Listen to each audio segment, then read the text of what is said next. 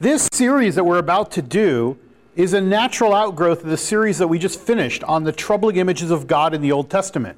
So we thought it would be a great idea, since we had spent so much time talking about worship and idols in the Old Testament and the consequences that Israel faced. And we looked at a lot of troubling passages. The resolution of some of those passages was well, it's because God was trying to protect his people from the worship of idols that we would move right into this series. But I got to tell you, at first, when I thought, yeah, that sounds like a good series to do, we went from a really heavy, heady topic about troubling passages in the Old Testament. Let's do something a little more practical, a little bit more soul working like idols. I was still not totally convinced until I started reading the books that we chose. Next week, I'll give you a list of the books that we're going to go through if you want to join us in reading some of those. I got to tell you, I started just turning the first few pages, and immediately it gripped my heart. I realized right away that I thought, sure, this would be a nice connection to our last series. I didn't realize how much work I needed to do with the idols in my own life. And the piece of paper you have in front of you is just a way to get you started on thinking about some of those. I hope that you'll think with me a little bit more tonight. Um, for those of you who are new to Exodus, you can jump in at any point, raise your hand, interrupt, disagree. That's why it's interactive, not just because you write things down on a piece of paper. I want to hear from you tonight a little bit more. Here's my starting point a question that's not on your pieces of paper.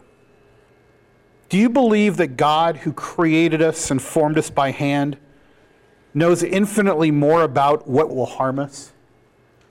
Do you believe that? Not, I'm not saying, do you know that? I'm saying, do you really believe it in your heart? Because a lot of us really struggle with this more than we know. We can very quickly give the church answer, which is give assent to this and say, sure, I, I, of course that's true. Of course, it puts me in the right position. I'm humble. I don't know very much. God knows more than I do. But look at the way we live. Because the way we live really says a lot about our beliefs the amount that we really tune into God says a lot about what we believe about this sentiment. If we really believe that not only that He knows more, but that He really cares, and He's doing it because He created us and knows what's good and what's bad for us.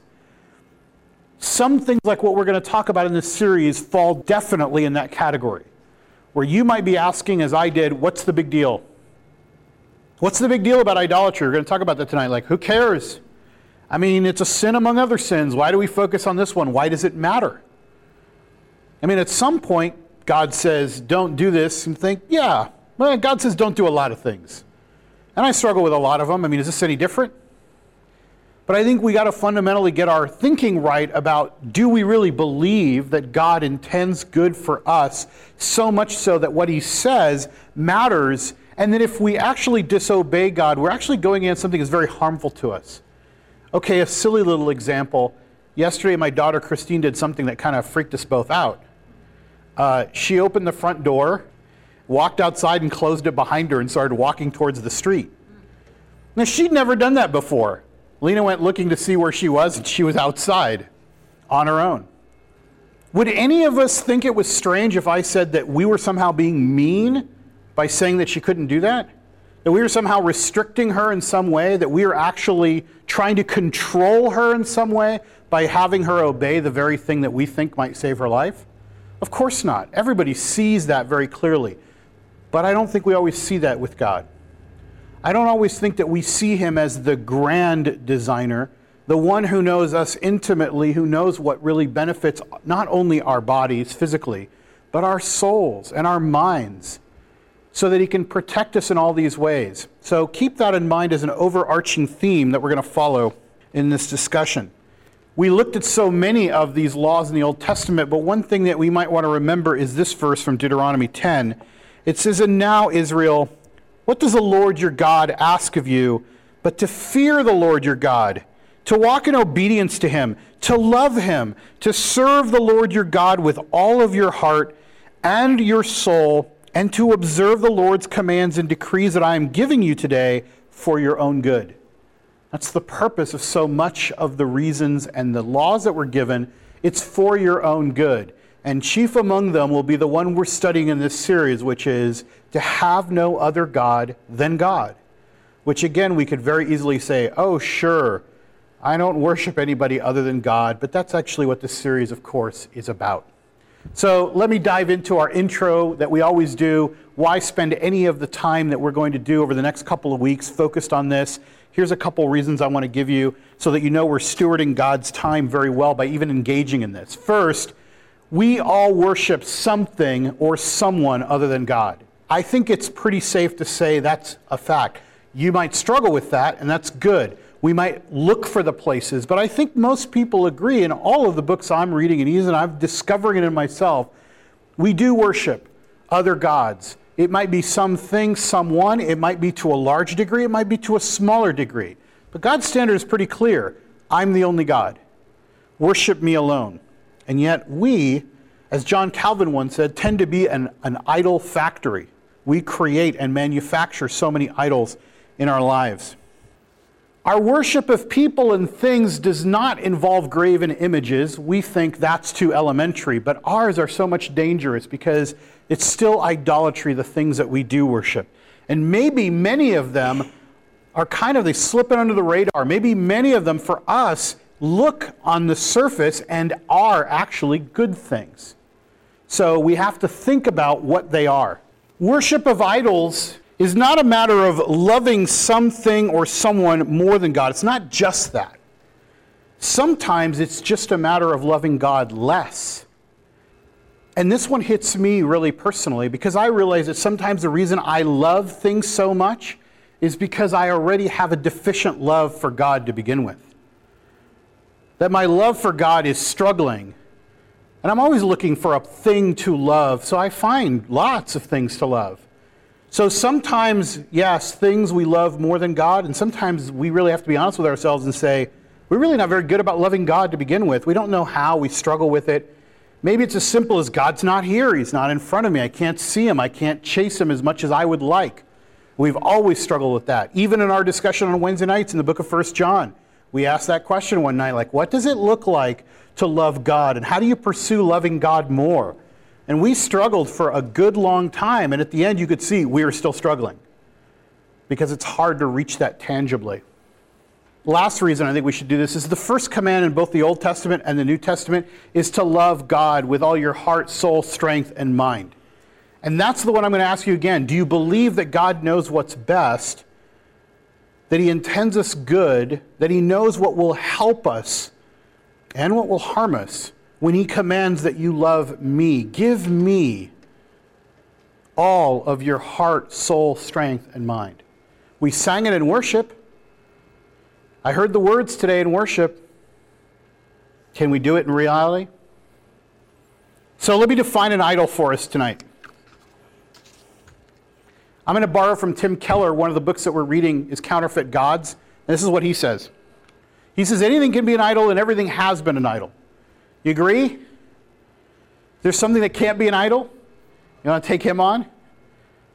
Yes. I was just a little confused because I was thinking back to like when you were doing the first slides. Um, like, could you idolize your children? You know, like, is it wrong to love your children? Is it wrong to, to want their well-being and to you know, have their well-being in mind and to really um, devote your time to them and love them? And I'm using the words that you used, and I'm, I'm thinking, is it wrong for that? You know, at what, what, what's the line? What's the fine line? How, you know, uh, especially for like a mother who's carried the child in her womb for nine months and feels this connection, how do you draw the line? That's where the rubber meets the road. That's what we're trying to find.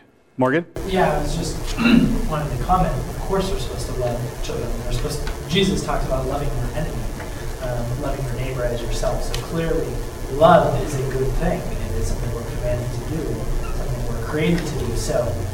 The issue is what you're talking is further is when does love turn into idolatry? Like that that would be the question because yeah, as a mother, are you supposed to love your child? Absolutely, clearly. Okay. I'm going to give you more definitions and see if it's solved. Let's go to Joseph first. Part of that goes back to even the previous slide. Do we love God less?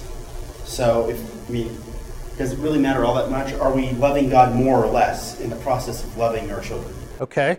Let's see what else Tim Keller gives as a definition. He says, An idol is anything more important to you than God, anything that absorbs your heart and imagination more than God, and anything you seek in order to give you what only God can give you.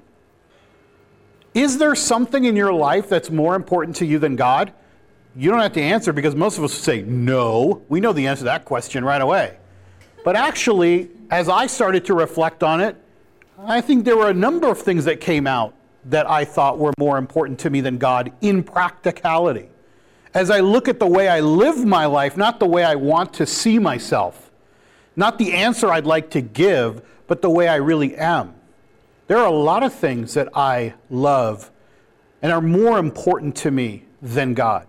Some of them I can identify when I blatantly disobey God knowingly, not even accidentally, just because what I think, whether it's for my own safety, my own comfort, my own security, my own desires, whatever it is, then I say, yes, that is more important to me at that moment. Is there something in your life that absorbs your heart and imagination more than God? Is there something that you think about a lot? Something that you want a lot? Something that you feel like this is so important to me that I actually spend more time thinking about that than God? Not that you don't think about God ever, not that you stop, but that you find your mind going there all the time. One of the questions that we looked at on those pieces of paper that I handed out where do you go with some of those things? And how do they affect you? Carissa. I was thinking with that one, I think it can be hard whenever, um, like, what if your heart and imagination is a lot in ministry? Because that's dealing with God, you know, and wanting other people to know God. But again, how do you separate those? Now, I would ask you, even the premise of the question that you said, like you said, that if I think a lot about ministry, because that's about God, and I would just ask you, is it always because I think it's not always. So you'd even have to start splicing there. I mean, I could paint a somewhat silly picture of a person who's driving down the road, and every moment, what they're thinking about is how many people are coming to my church, what is the great impact we're making in the community, and you could draw it one way where you think that's great because they're praising God for what's going on, or you could say that's becoming an idol because what they're really concerned with and thinking about is success and impact and ministry and self fulfillment and getting over any doubts they might have. And suddenly, it's not about God anymore. But I can't be in that person's mind or heart. But I can see a possibility where even that could turn into an idol. And that's why we have to sit with ourselves in this, or maybe sit with someone who knows you really well, to go through some of these questions and say, uh, that's a good question. I think about ministry, let's say 10 hours a day. Is that wrong? It's like, let's talk about why. Is the service of God starting to replace God Himself? Right? Which I've seen happen. You know, I, I think even in my own life, I see that sometimes where I'm more interested in talking about the ministry and the church than I am really just talking to God.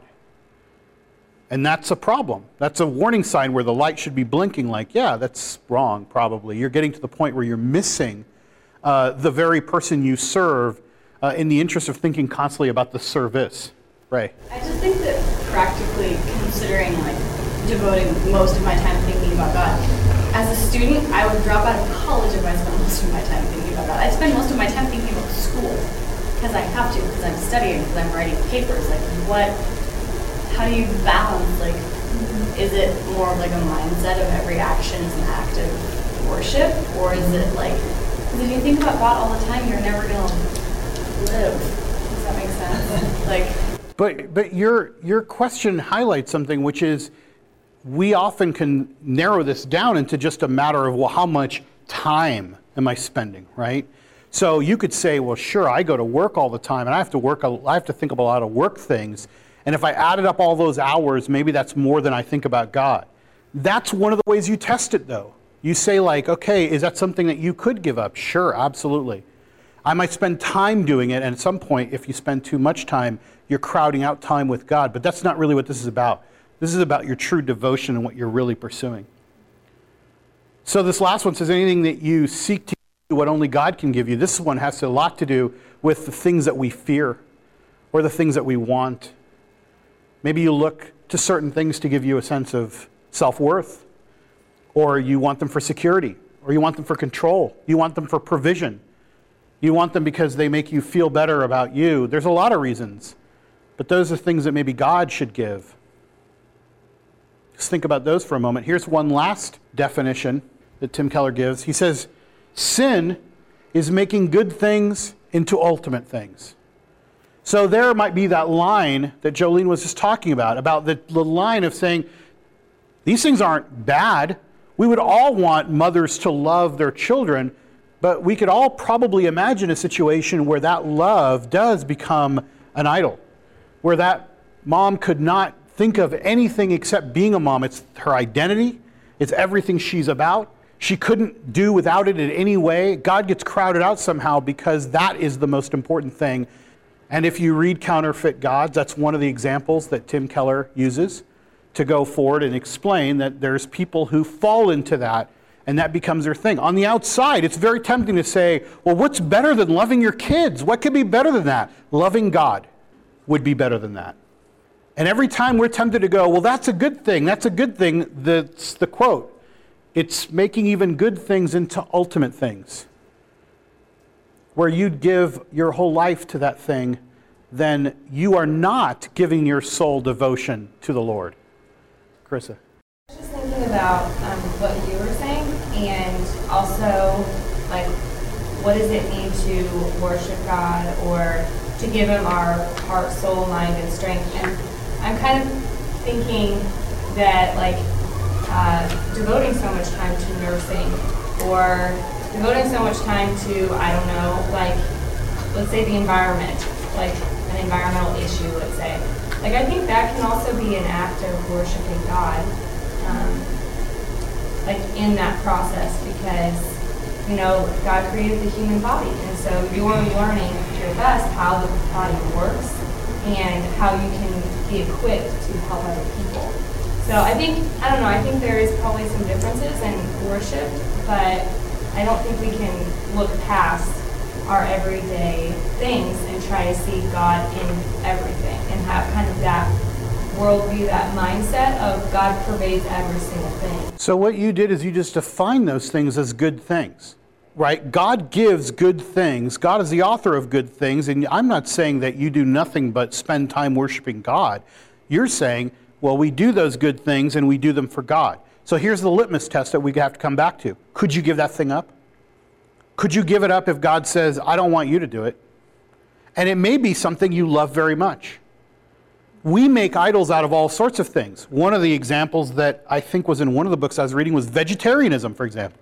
Somebody made that into an idol because that was something they just really believed in so much so it became part of their identity. They needed everybody to know about it, they needed everybody to be part of it. And the question is, could you give that up? There's nothing wrong with it. I mean, no one's going to say there's anything wrong with it, right? In fact, there's probably a lot right with it. But the question is, would you give it up? The question is, you ask yourself those kinds of questions like, at what point is this becoming something that I cling to so much that life becomes difficult to imagine without it? And at that point, you think, yes, I can come up with a lot of rationalizations, but there's a struggle for the master of my heart at that point. So I guess like my issue or my question is like the whole idea of like, well, could I give it up? Like, sure, in my mind, I could totally give it up, but like that takes me nowhere. With like just imagining if I could, like it would be one thing for like the significant thing to be taken out of my life, as opposed to me like just you know in my mind's eye or whatever, like imagining my life without it. And so like, to what point do we go to get rid of these things? Like, or to what point like ought we go? Because like very easily, like you know, like in my mind, like let's say like one of my idols is my money, and it's like, oh yeah, I could totally like live without it, God. Like if that was the life that you called me to, like sure, you know, like okay, like great, like I can do it, like you know, you would provide, but like, is it wrong to keep living a life not giving because God hasn't taken it away from you? Like, to what extent do I have to sacrifice it?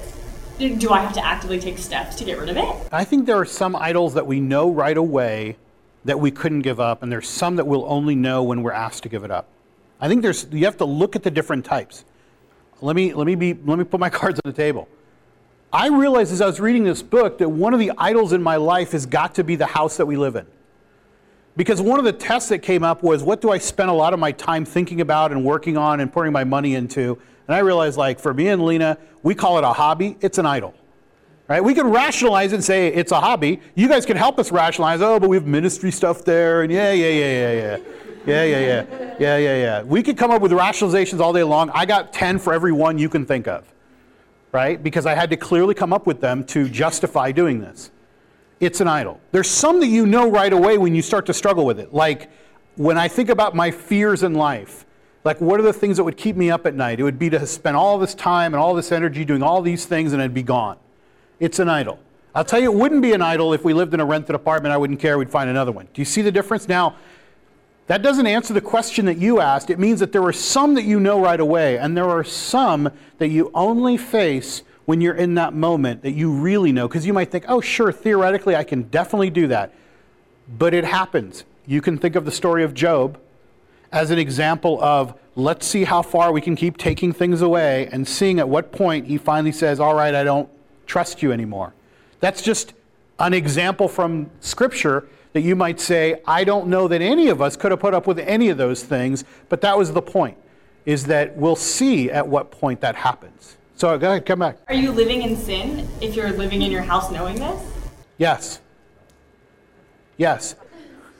Let's just close the series. We've discovered the sin. Let's go.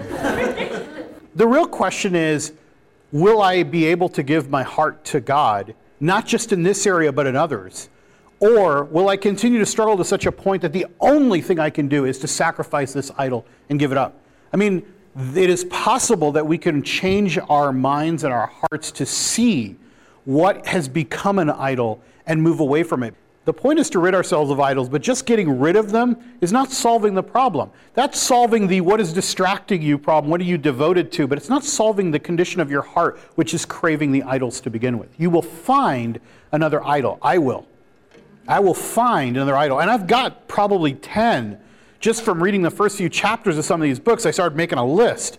It's like, wow, some are more serious than others. But the question is to say, okay, so if this does become an idol, can I change the condition of my heart? And if I cannot, then yes, my choices are becoming more stark because then I am disobeying God. And goes back to that question do I believe what God says? Do I just go, sure, but I'm just going to live differently because I know better than my God who created me? That's why I'm advocating for a change of our heart. Is that easy to do? No, of course not. Because there's probably years and years of stuff that led to why it is that you are worshiping this idol so much. Monique. My question slash comment was kind of along the same idea in a way, because it's sort of it's easy even for me to identify like things, and I have identified things in my life before where it's like do I need to buy another pair of shoes or another this, or should I, if I really believe in God, should I dedicate this money to like my Kiva account or like other like things like that, where you start to make changes where it's like, no, I need to reappropriate what I'm doing or I'm spending my time when I'm passionate about. But when it is like a person, like I think it's also fair, like not just to think what can I not live without, because I think if you're married, like for me, the first thought that I thought was like my parents, like my family, or like someone in my life that you really feel like it would fall apart, like you wouldn't want to live without them. But that doesn't necessarily mean you're idolizing them. Because like I know I would be able to go on and I know that I would love I do love God more than like any person in my life, but just that feeling of like I wouldn't want to go with that person doesn't necessarily make them like your idol. I would say it doesn't necessarily make them in every case, but I would say it's an indication that you should stop and check yourself as to why.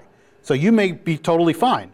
Look, every one of you is different. I'm not going to stand up here and make broad generalizations about how you identify idols like I have an idol detector. You have to be able to ask yourself really these kinds of questions. And you are, of course, always at peril of rationalizing every one of them so that you have to even probably think maybe I need to even bounce this off somebody else and say, hey, is this part of my life becoming too much of who I am, too much of what I care about, too much of what I think about? And hear what they're going to say. A lot of times, by the way, in these conversations that I've had in my life like this, most people tend to talk you out of it. And I'm always convinced that the reason is because they're scared to start looking for the idols in their own lives. So I've had lots of people who've talked me out of it. And now, as I look back in retrospect, I realize it's because they were deadly afraid that revealing the things that I cared about, even though they looked really good on the surface, was going to cause them to do the same thing in their own life. Yes?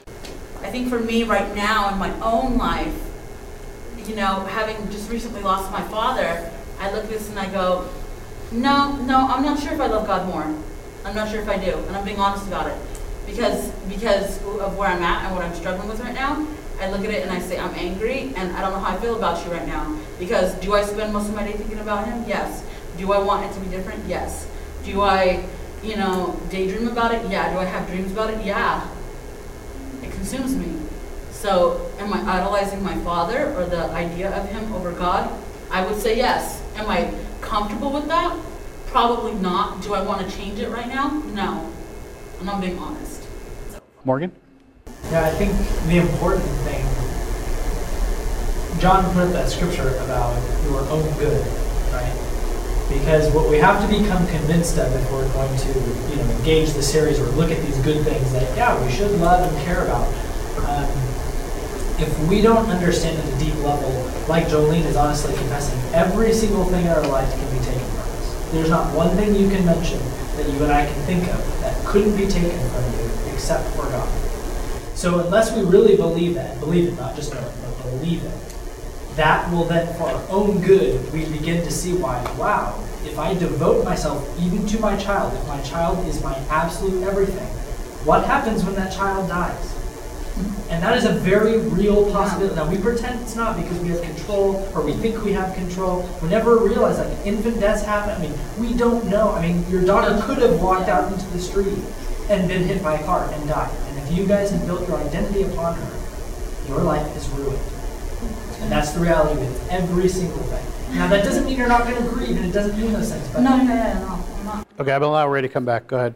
Um, I still think that when you're identifying idols and seeing where the heart change needs to be, you need to look at those good things, but you also have to recognize that an idol involves something that's unhealthy and dangerous. And you have to recognize that those can be and often are in the good things in your life. But I still think that otherwise it's just so confusing to say, well, I gotta cut off my friendship with Noelle because I love her too much. No, you have to look for the things, look at all of the things in your life, especially the good things, and find where it's unhealthy, which I feel like you know in your heart. Okay, let me ask you this. Isn't loving anything more than God unhealthy?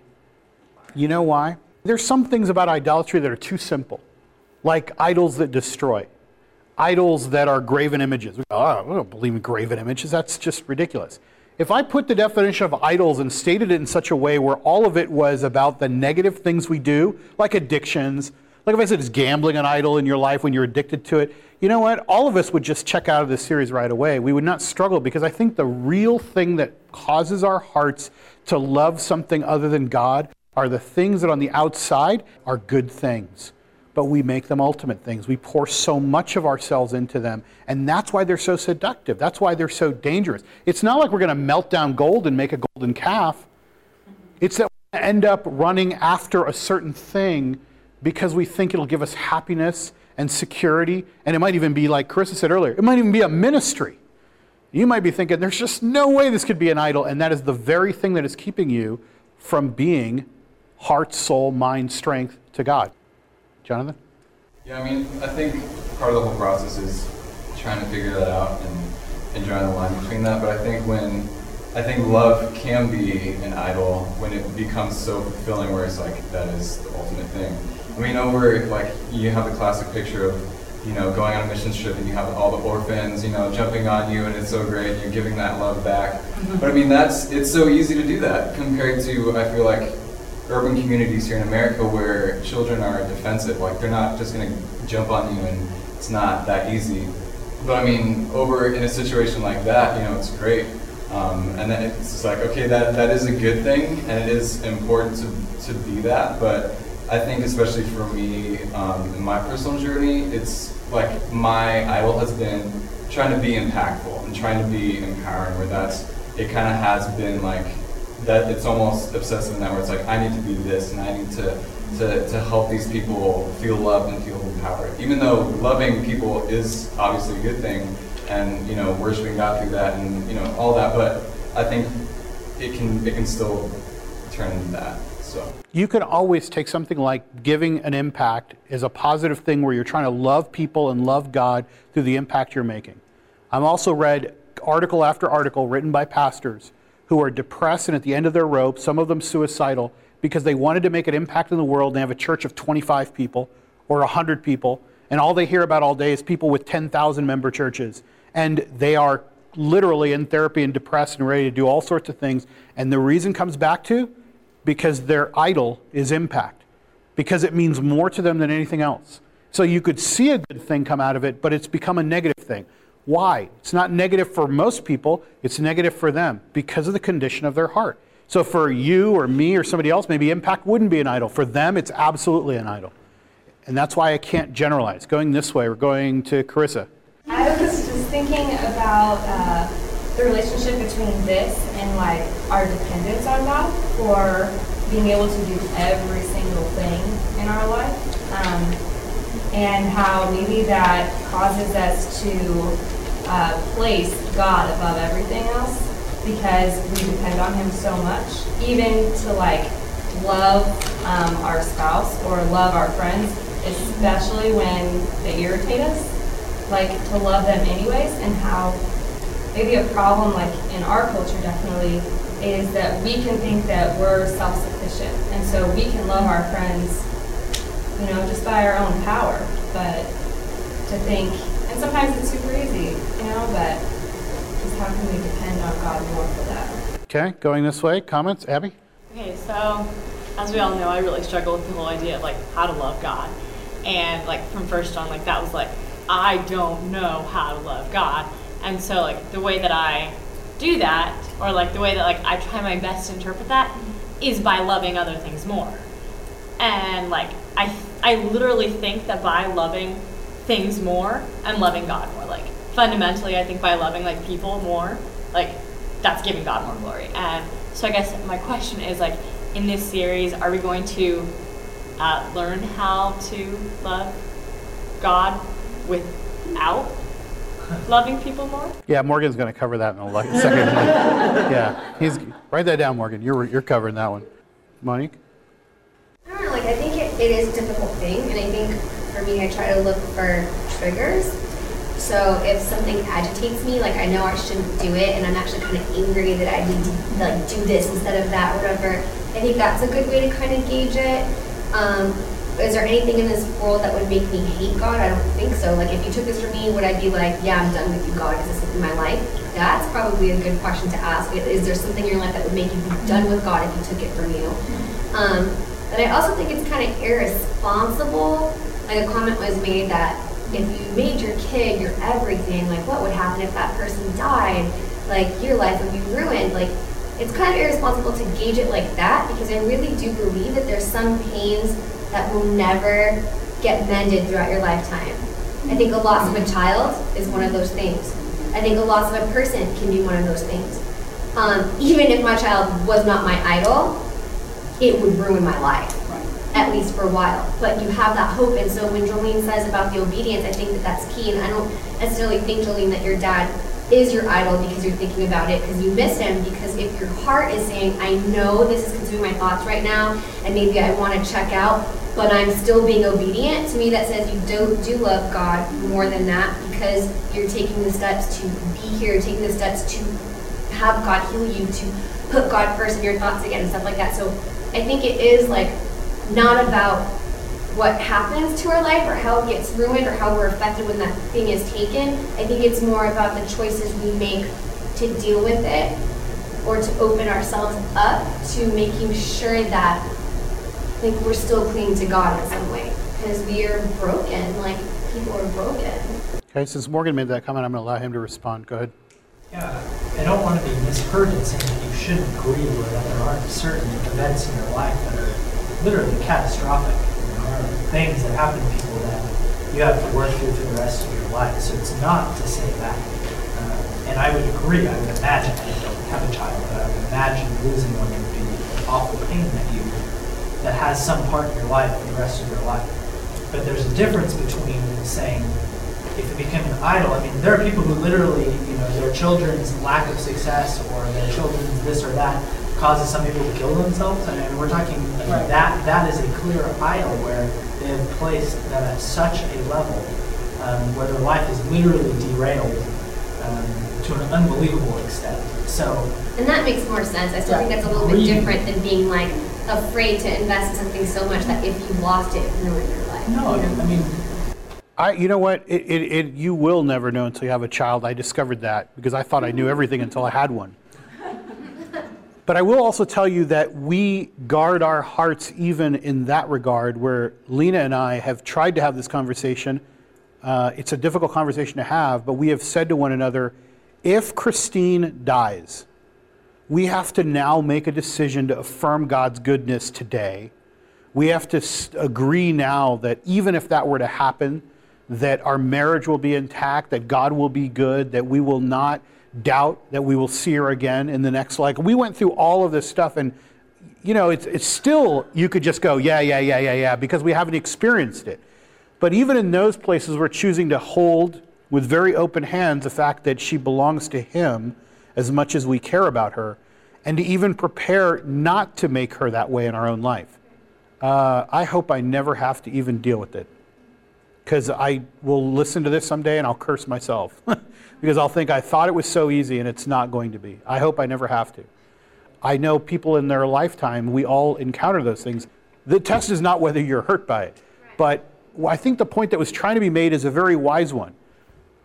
Everything can be taken away. And one of the reasons that God says this is for your own good is because He knows that. We just don't believe Him. We just don't believe Him. We think that everything we build should last forever, and this whole earth is not going to even do that. We don't believe Him. Okay, so going this way, we got two more, couple more comments. Megan. Um, idolatry is definitely something that I struggle a lot, and especially like in, in a work and Jonathan too, like in an impactful uh, sense. And I wonder, like, kind of hearing our comments and wondering where we're gonna go. I wonder if a lot of overcoming idolatry is not is not simply loving those things less, but finding a way to bring God into those things and make Him higher than those things. And so I think, like Ray, kind of to your point, I don't, I don't, I would assume it's not about I have to love my friends less because I love God at this level, so my friends have to be here. I think it's saying I love my friends this much, and how do I, how do I know and experience God in a way that somehow He's greater? And I think the same way too when we talk about pain. I don't think it's, I don't think there's any way for us to say like I can't I idolize my child, so I have to love them less and I have to feel less pain when they're hurt. But I, I assume that we're going to learn more about like how do we bring God into our lives and our pain such that when we are faced with that catastrophe, somehow God is still the Lord and our, our leader. By the way, grief can be an idol. It's an identity that people have. Uh, it becomes something. Okay, Jordan? I was just going to point out um, that uh, when that idolatry is basically when something comes in between us and God, and that's where the problem comes. And so, if you put God into it, or if you if you find, or if something isn't, if something, it's when something good comes becomes ultimate when it becomes in the way of God. And so, if if you can, you're trying what you're what you should be trying to do is trying to find a way to make it so that it doesn't get in the way, so that your friendship with your friend or your child does not get in the way of God. Okay, Joseph? I think on your comment about do we believe, I think oftentimes we actually do believe, but we just selfishly don't care. We look in the short term and it doesn't really matter long term in a lot of our lives. So even if we really truly do believe that God has our best interests long term, we're like, short term, this is what I want to do, so I don't care about what's coming later on. And I think oftentimes we then choose the idol, even knowing that God has our best interests at heart, rather than give it up and um, for the greater long term good. I'm with Abby on one point here, which is that it is so hard to figure out how to love God. And I think that's part of what you're saying, because it's not just the short term benefit. I think that even that we would be willing to set aside if we really had the feeling of that, that we were searching for and we could, ex, we could express that to God and feel that from God. And I think that's what actually is the reason that idols become so much of what we live for. It's not that we just set out to turn all these things into ultimate things. I think it's just that in the absence of a real understanding of how to love God and how really to feel God's love, we end up looking for and scratching and clawing our way to anything that will give us that feeling instead of focusing on trying to understand it. And it's hard. It's hard to figure out. Did you have a comment?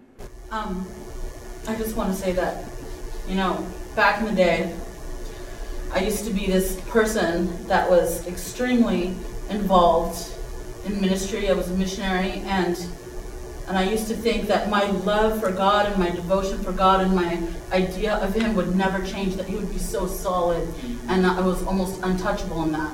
You know, there was a time in my life when I truly believed that. And I mean, you could ask my family, my friends who've known me for years, and they would say the same thing. And and I can say that um, until you've experienced something that rocks your faith so much but I think what we have to be careful of is taking anything again, even those statements, and making them ultimate too. Because, as one pastor at our church recently reminded, the death rate is still one per person. It's never changed. Never has, never will, and all of us will die. The only question is in what order? And grief is a matter of order because you will grieve the people that are around you, but it's not because it's illogical. Everyone in this room is going to die. The only thing I don't know is in what order. And those are the kinds of things that even Morgan is trying to remind us of, which is that God knows that everything can be taken. And that is a protective measure for us. Do we believe that He has our best interests in heart when He says, Worship me? It's not just that He's worthy, it's also that it's in our best interest. Let me just press forward and show you this is the list I made of different things that could be idols significant others, family, children, career, making money, achievement, success, recognition, impact, social standing, romance and love, appearance, peer approval, beauty, knowledge, an important cause, safety. I mean, you could look at these things and actually look at ones that I add up here too, like ministry, doctrine. I mean, we could look at bad things like consumerism and go, oh, bad idol. Uh, yeah, I've seen people make doctrine into an idol. Haven't you? Isn't that way people split? Isn't that why people argue all the time in faith and religious matters? Haven't some of you in here sometimes said that even the belief in the scriptures being a certain doctrine, that becomes an idol to people, and we've agreed with that? So we could look at the bad ones, that's easy, and say, oh, materialism, that's a horrible idol. Yes, it is. So is making any one of these things into an idol. So are the honest confessions that I read on pastors' blogs about how they made their ministry into an idol and the consequences that came out of it. The ones that get me the most are the ones that still had no consequences. They were just realizing a place that nothing bad happened. Everything is still going great. I'm doing it weekend after weekend and nothing bad is happening. It's an idol. I'm worshiping my ministry. I'm worshiping my cause. I'm worshiping my impact. I'm worshiping even things like choice. I'm worshiping that relationship or the desire for it. That's the thing that will give me what God could give me hey, we're going to struggle. I'm glad we're struggling already. If you haven't struggled, you want to know something else, here's just the wrong. I want to give you the what's wrong with idolatry from one of the books I'm reading. I don't know if this is going to hit you, but it's just a couple slides and we're done. Kind of hit me because this was their perspective on why idolatry might be bad. One thing, by the way, before I get to this person's quote is one reason idolatry might be bad is because God doesn't like it. And we might just skip right over this point, but we just finished a series where we saw the consequences, the very real and corporal consequences of idolatry. So it would be a little bit weird to think, eh, what's so bad about idolatry when much of the Old Testament is concerned with getting rid of idolatry um, and people paid heavy prices for it. We should not put that aside, especially since we studied it. And I will tell you part of my disappointment in some of the books that I'm reading is that nobody is really covering this point about why care about this one so much that we would write a whole book on it. Uh, they have some reasons, but they're not all that strong as to what makes idolatry so bad if it's so bad. What's the real consequence in our life? So we'll have to come up with that. Maybe that's our contribution as Exodus. But here's one that one author tried to say. He tries to diagnose the problem like this you love God. You've experienced salvation through faith in Christ. You pray. You read your Bible. Some of you are thinking, let's just stop there. I don't even got those down. You worship regularly. You give financially and willingly through works of service to his kingdom. But something is wrong. Something is missing. Something is not working. And you're not alone. We seldom realize it when it happens, but our lives can easily become infected with modern idolatries that look utterly harmless, sometimes even virtuous, But those user friendly idols distract us from a wholehearted, single minded devotion to God and become the enemies of our souls. Can I underline this right here? A wholehearted, single minded devotion to God. You know, some of us think, I don't know if that's possible to have a wholehearted, single minded devotion to God. I mean, I can't do anything else? I don't know, but you sang it. I didn't. I was trying to do the PowerPoint. You sang, So I'll stand with arms high and heart abandoned, in awe of the one who gave it all. I'll stand, my soul, Lord, to you surrendered. All I am is yours. Now, I know you're not allowed to sing different words when everybody else is singing these words. You're not allowed to just start singing whatever you want.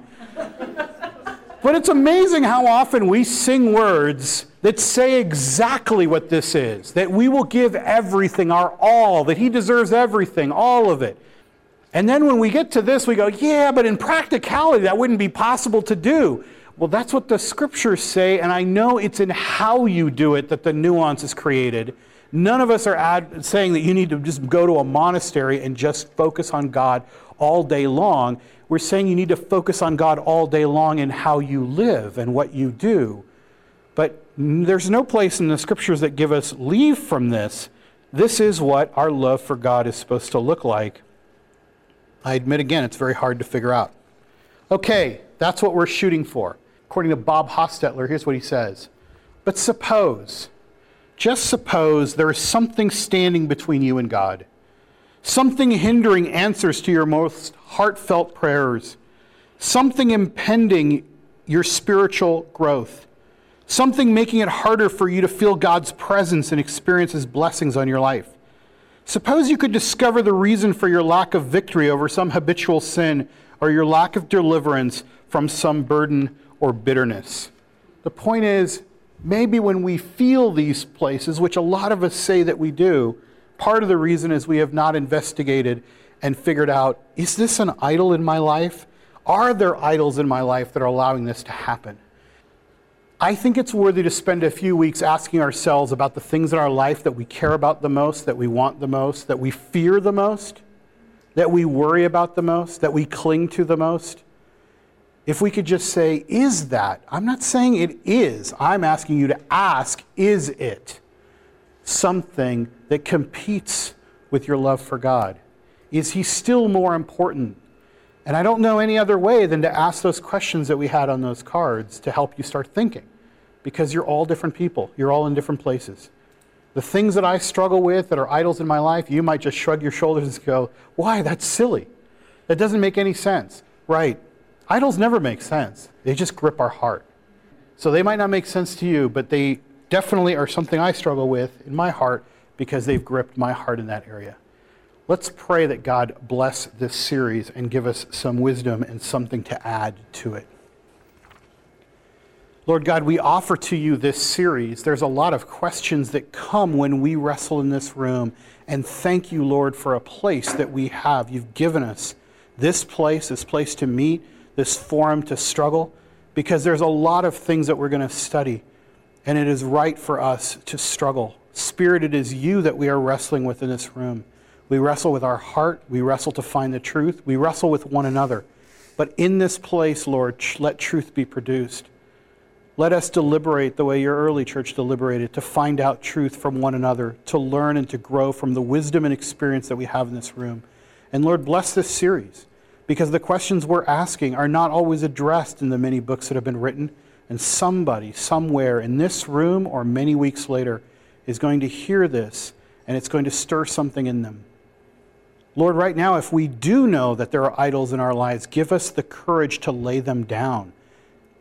Help us change our heart, Lord, that we might elevate you, we might find you. And Lord, if I had an audacious request to make, it would be that at the end of this series, we would better understand how to love you more, not just how to love other things less. And Lord, that would solve so many things. That's audacious. I don't know that a small group like ours could figure out something so grand and mighty, but your Spirit knows the answer.